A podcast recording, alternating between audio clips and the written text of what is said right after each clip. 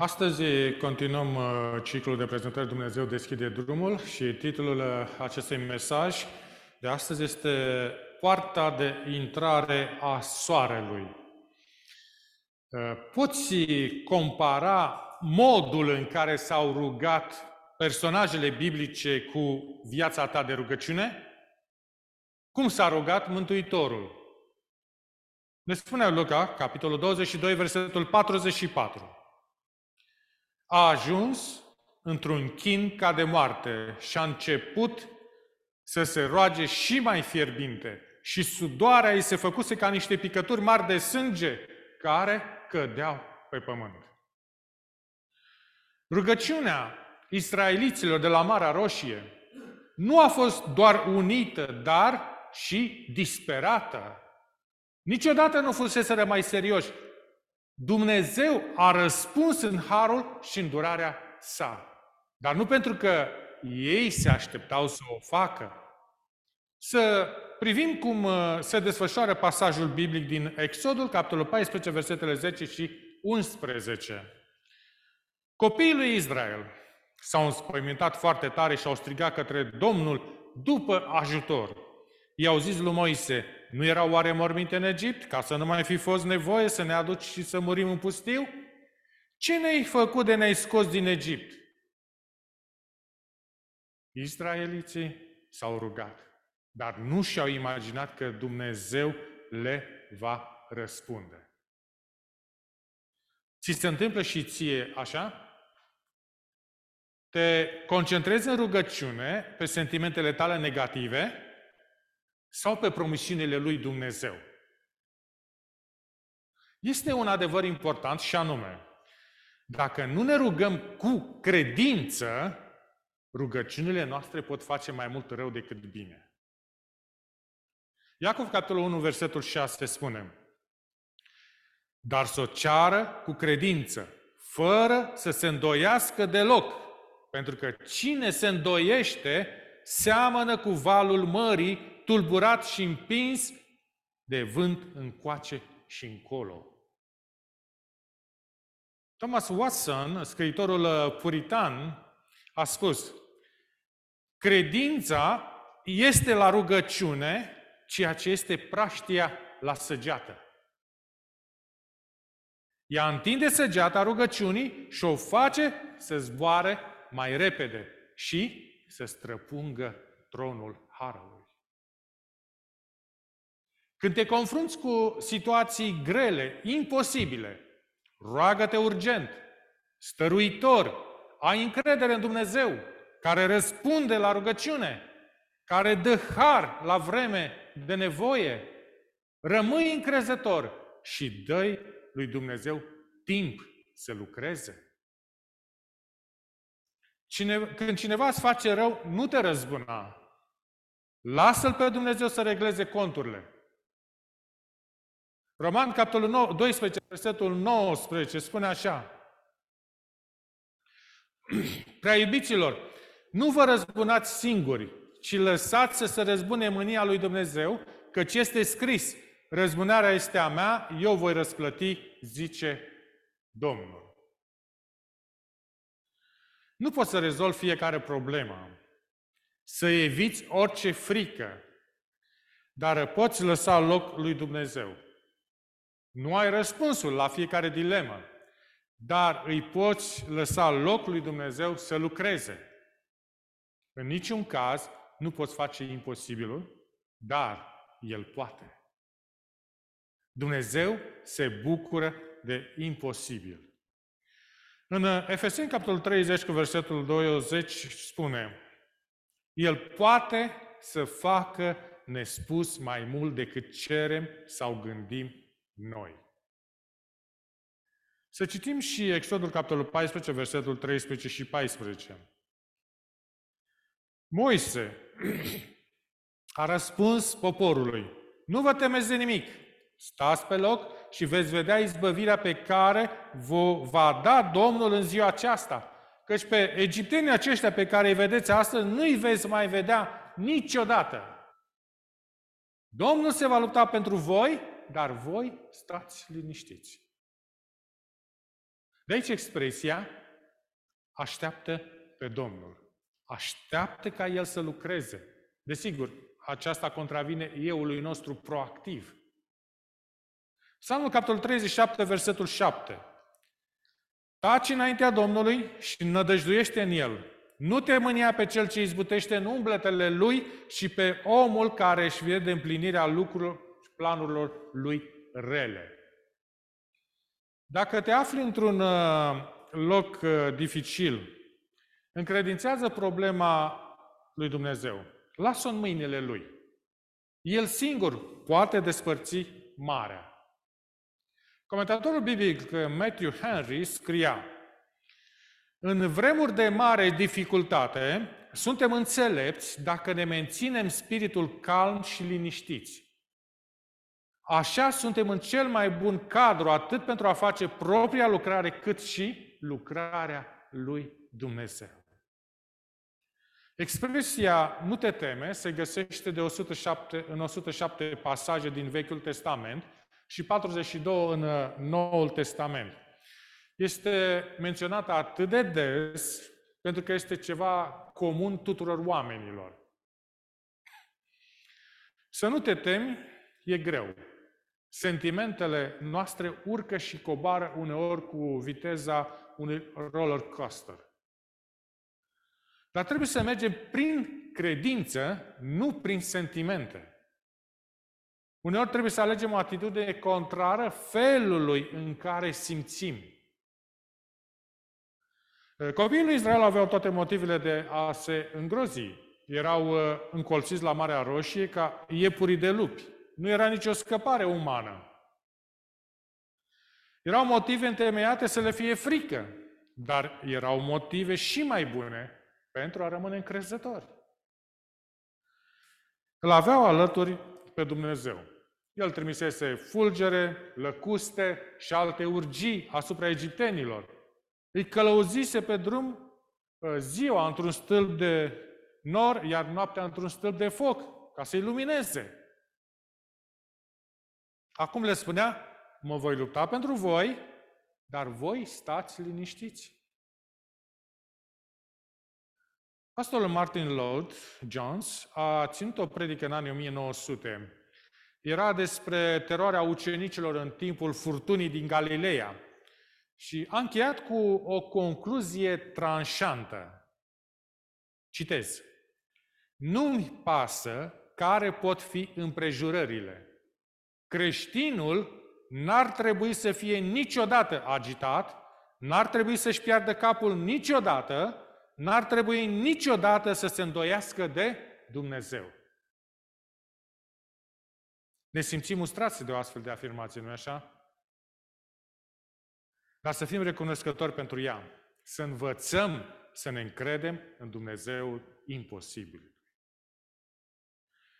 Să lăsăm în loc, să lăsăm loc să lucreze, pentru că Domnul a promis că va lupta pentru noi. Acesta este un principiu care se repetă cel mai des în uh, Scriptură. Iată ce spune Moise în uh, Deuteronomul, capitolul 1, versetul 29 la 31. Eu v-am zis, nu vă spăimentați și nu vă fie frică de ei, Domnul Dumnezeul vostru, care merge înaintea voastră, se va lupta El însuși pentru voi, potrivit cu tot ce a făcut pentru voi sub ochii voștri în Egipt. Apoi în pustiu, ai văzut că Domnul Dumnezeul tău te-a purtat cum poartă un om pe fiul său, pe tot drumul pe care l-ați făcut până la sosirea voastră în locul acesta.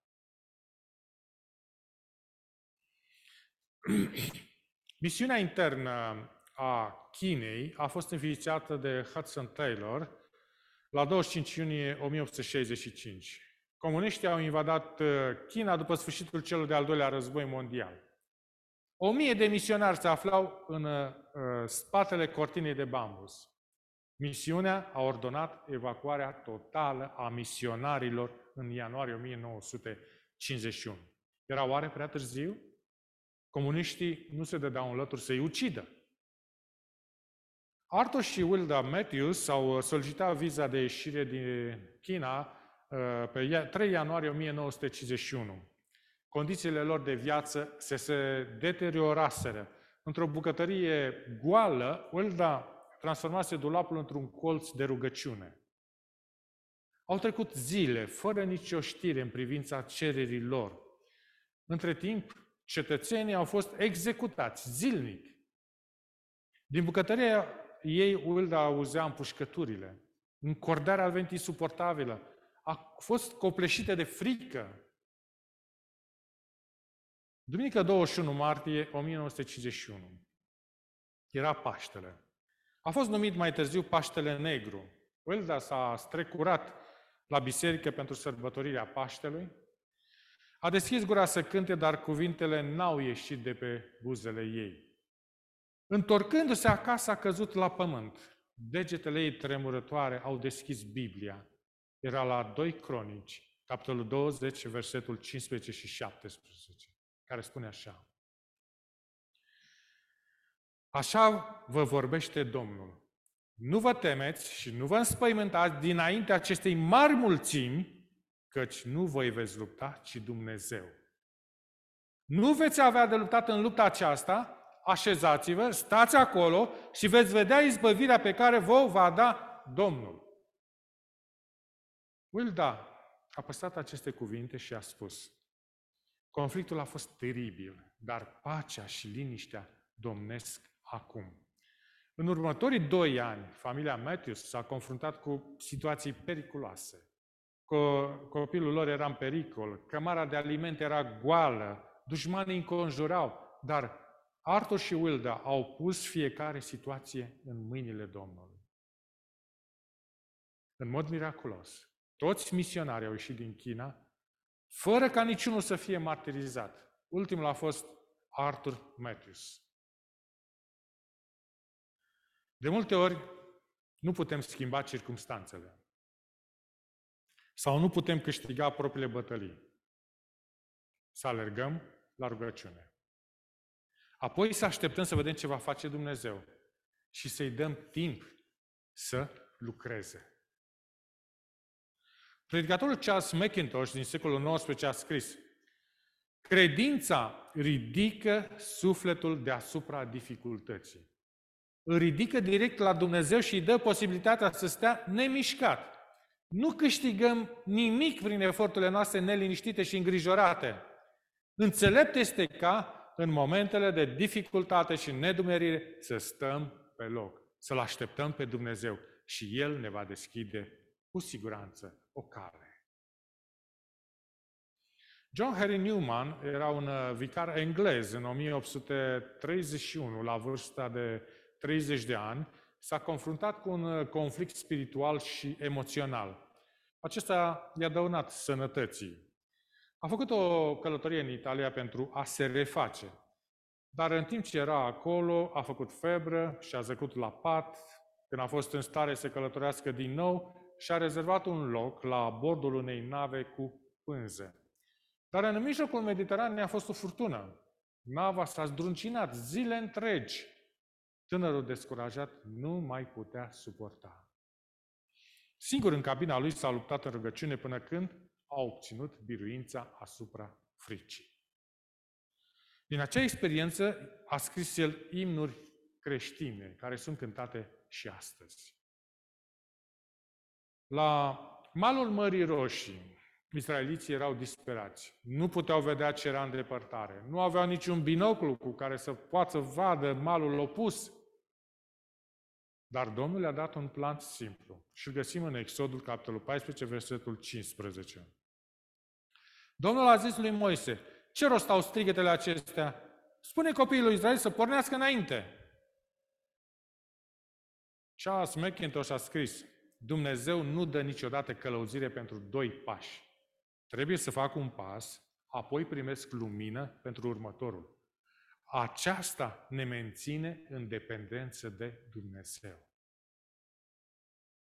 Dumnezeu își conduce copiii pas cu pas, zi de zi. Versetul din Luca 11 cu 3, din rugăciunea Tatăl nostru, este redat în alte traduceri astfel. Pâinea noastră, cea de toate zile, dă-ne-o nouă în fiecare zi.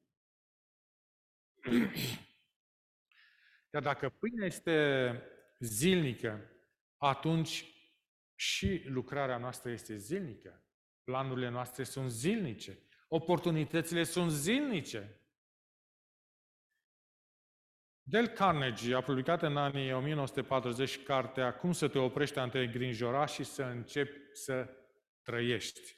Și el descrie un uh, student la medicină care era îngrijorat de viitor, întrebându-se ce va face după absolvirea școlii, cum își va deschide un cabinet pentru a-și câștiga existența. Era gata să intre într-o criză nervoasă. Dar uh, într-o zi de primăvară din 1871 a citit niște cuvinte care i-au schimbat gândirea. Tânărul a devenit ulterior cel mai faimos medic al epocii sale. A organizat uh, școala de medicină John Hopkins, a devenit profesor de medicină la Oxford. Numele lui era Sir William Osler. Iar cuvintele pe care le-a citit, principala noastră activitate nu este să vedem ce stă vag la distanță, ci să facem ceea ce este clar la îndemână. Mântuitorul ne-a învățat în predica de pe munte, nu vă îngrijorați, dar de ziua de mâine, căci ziua de mâine se va îngrijora de ea însuși. Când nu știi ce să faci în continuare, alungă frica. Caută îndrumare la Dumnezeu pentru următorul pas. Iar dacă nu poți vedea ce se află la îndepărtare, fă ceea ce este clar la îndemână. În momentul celei mai mari nedumeriri, Marea Roșie s-a împărțit în fața israeliților. Și ei au găsit fundul mării ca o autostradă a speranței. Să nu ne îndoim uh, în întuneric de ceea ce Dumnezeu ne-a arătat la lumină. Pentru fermieri, zile fierbinți sunt grele, nopțile reci sunt de asemenea rele. Dar pentru un cultivator de mere, poate spune că nopțile reci sunt necesare pentru o recoltă de mere crocante. Nu trebuie să ne prăbușim în adversitate. Cel care cunoaște viitorul ne dezvăluie fiecare pas apropiat, după cum este necesar. Pastorul Arthur Pearson a spus că care a fost rugăciunea lui pentru 20 de ani. Să merg așa cum sunt condus. Să merg când sunt condus. Să merg unde sunt condus. În Exodul, capitolul 14, versetul 19, citim. Îngerul lui Dumnezeu care mergea înaintea taberei lui Israel și-a schimbat locul și a mers înapoi a lor și stâlpul de nor care mergea înaintea lor și-a schimbat locul și a stat înapoi a lor. Uh, cine este acest înger al lui Dumnezeu care îl însocește pe israeliți? Profetul Isaia a explicat mai târziu în capitolul 63, versetul 9. În toate necazurile lor n-au fost fără ajutor și îngerul care este înaintea feței lui i-a mântuit. El însuși a răscumpărat în dragostea și îndurarea lui și necurmat i-a sprijinit și i-a purtat în zilele din vechime. Stâlpul de foc și de nor în limbajul teologic a fost teofanie, a fost apariția Domnului Hristos. Exodul 14 cu 20. Spune așa. El s-a așezat între tabra egiptenilor și tabra lui Israel. Norul acesta pe o parte era întunecos, iar pe cealaltă parte lumina noaptea. Și toată noaptea cele două tabere nu s-au apropiat una de alta. Ce descriere perfectă a Domnului Isus. El dă lumină celor care se încred în El și îi lasă în întuneric pe cei care îl resping. El mângâie pe unul și încurcă pe celălalt. El este un mântuitor pentru unul și judecător pentru celălalt. Pentru copiii săi, El este atât gardian cât și ghid. Ne protejează și ne călăuzește. El este în același timp păstorul și scutul nostru. El este alfa și omega, primul și ultimul. Cel care merge înainte, călăuzindu-ne viitor. Și cel care merge în urmă, adunându-ne eșecule, transformându-le.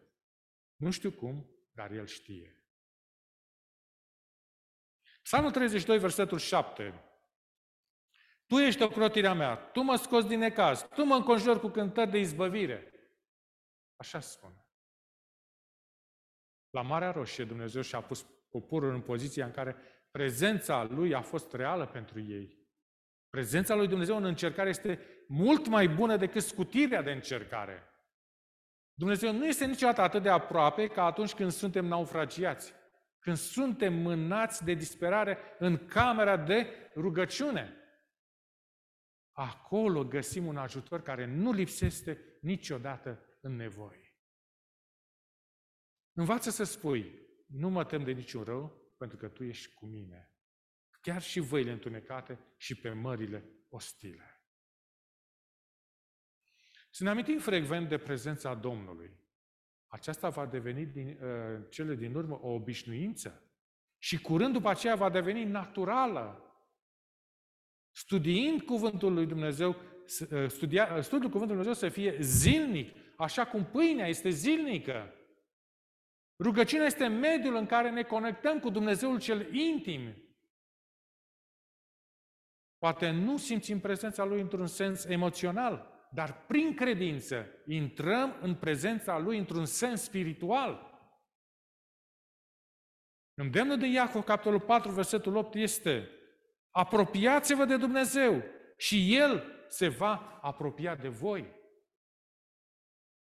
Conștientizarea prezenței lui Dumnezeu dă mângâiere și înfrânează tendințele păcătoase. Deuteronom, capitolul 4, versetul 7 spune care este în adevăr neamul acela așa de mare încât să fie avut pe Dumnezeii lui așa de aproape cum avem noi pe Dumnezeul nostru, ori de câte ori îl chemăm? Dwight Moody a fost întrebat cum a reușit să aibă o legătură atât de strânsă cu Hristos. Și el a răspuns, nu există nicio problemă în viața mea, nu există nicio incertitudine în munca mea pe care să nu-i o spun Domnului. Îi vorbesc lui la fel de natural ca și unui prieten. Am făcut-o în toți acești ani pentru că pot avea încredere în el. Să stăm în legătură cu Dumnezeu. Doar așa putem reflecta prezența Lui prin comportamentul nostru. Nicolas Herman s-a născut în Franța în 1605. A ajuns la vârsta adolescenței la începutul războiului de 30 de ani. Atunci a luptat pentru armata franceză.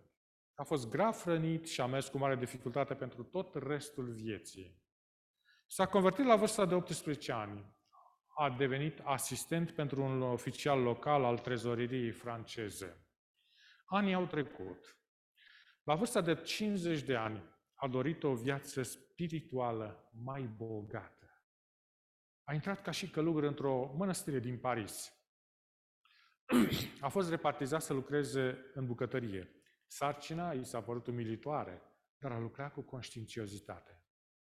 Într-o zi, Nicolas a decis să schimbe gândirea și a dat seama că și cele mai umile sarcini pot fi făcute pentru slava lui Dumnezeu. Iată cuvintele lui. Îmi întorc mica omletă în tigaie de dragul lui Dumnezeu. Când nu mai am nimic de făcut, mă închin cu fața la pământ înaintea lui Dumnezeu. Când nu pot face altceva, mă mulțumesc să ridic un pai de jos din dragoste pentru Dumnezeu. Bucătăria fierbinte este pământ sfânt, când Domnul este acolo.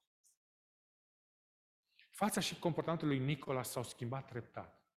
Starețul de, de Beaufort a fost deosebit de impresionat și a discutat despre umblarea lui Nicolas cu Domnul care spunea fac ceea ce voi face o veșnicie întreagă. Îl binecuvântez pe Dumnezeu și îi dau slavă. Îl ador și îl iubesc din toată inima. Iată în ce constă menirea noastră în a-L adora pe Dumnezeu, iubindu-L cu toată ființa, fără să ne îngrijorăm de rest. Starețul a publicat scrisorile lui Nicola sub numele Practicarea prezenței lui Dumnezeu.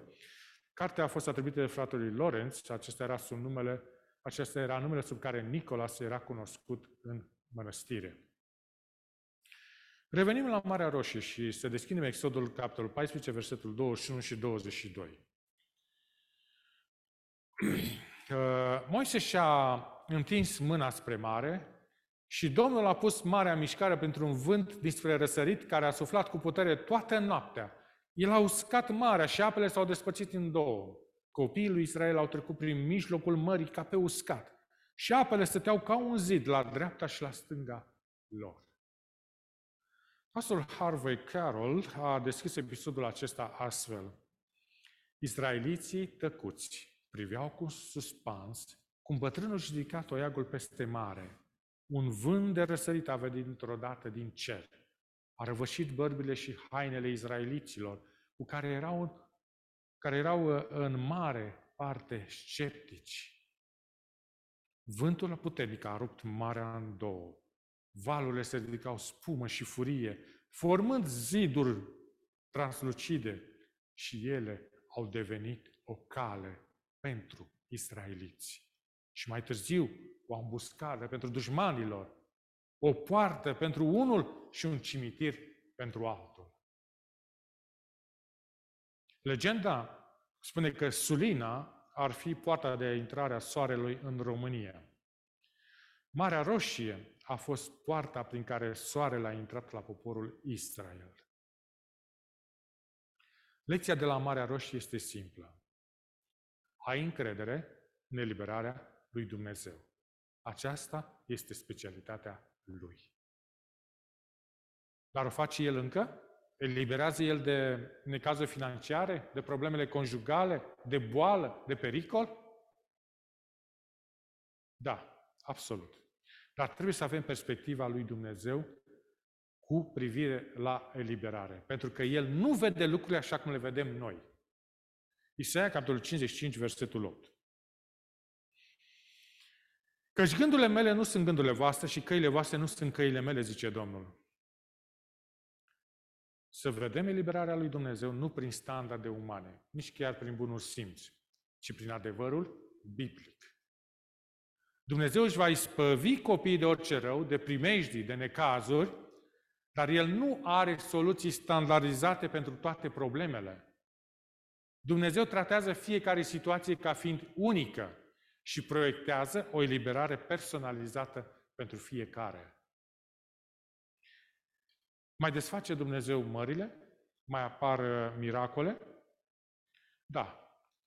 Uh, pentru că Isaia, capitolul 43, versetul 19 spune Iată, voi face ceva nou și gata să se întâmple. Să nu-L cunoașteți voi oare? Voi face un drum prin pustiu și râuri în locuri secetoase. Exodul 14 oferă metoda de a procesa dificultățile prin credință în lumina prezenței a tot puternice a lui Dumnezeu. Nici o mare nu este mai adâncă decât oceanul iubirii sale. Nu există o armată mai puternică decât oștile sale. Nici un dușman nu poate birui lucrarea lui în viața noastră. Viitorul poate părea atunci întunecat, dar Dumnezeu lucrează în moduri pe care nu le vedem. El va face o cale de scăpare pentru copiii săi și El să fie lăudat. Amin.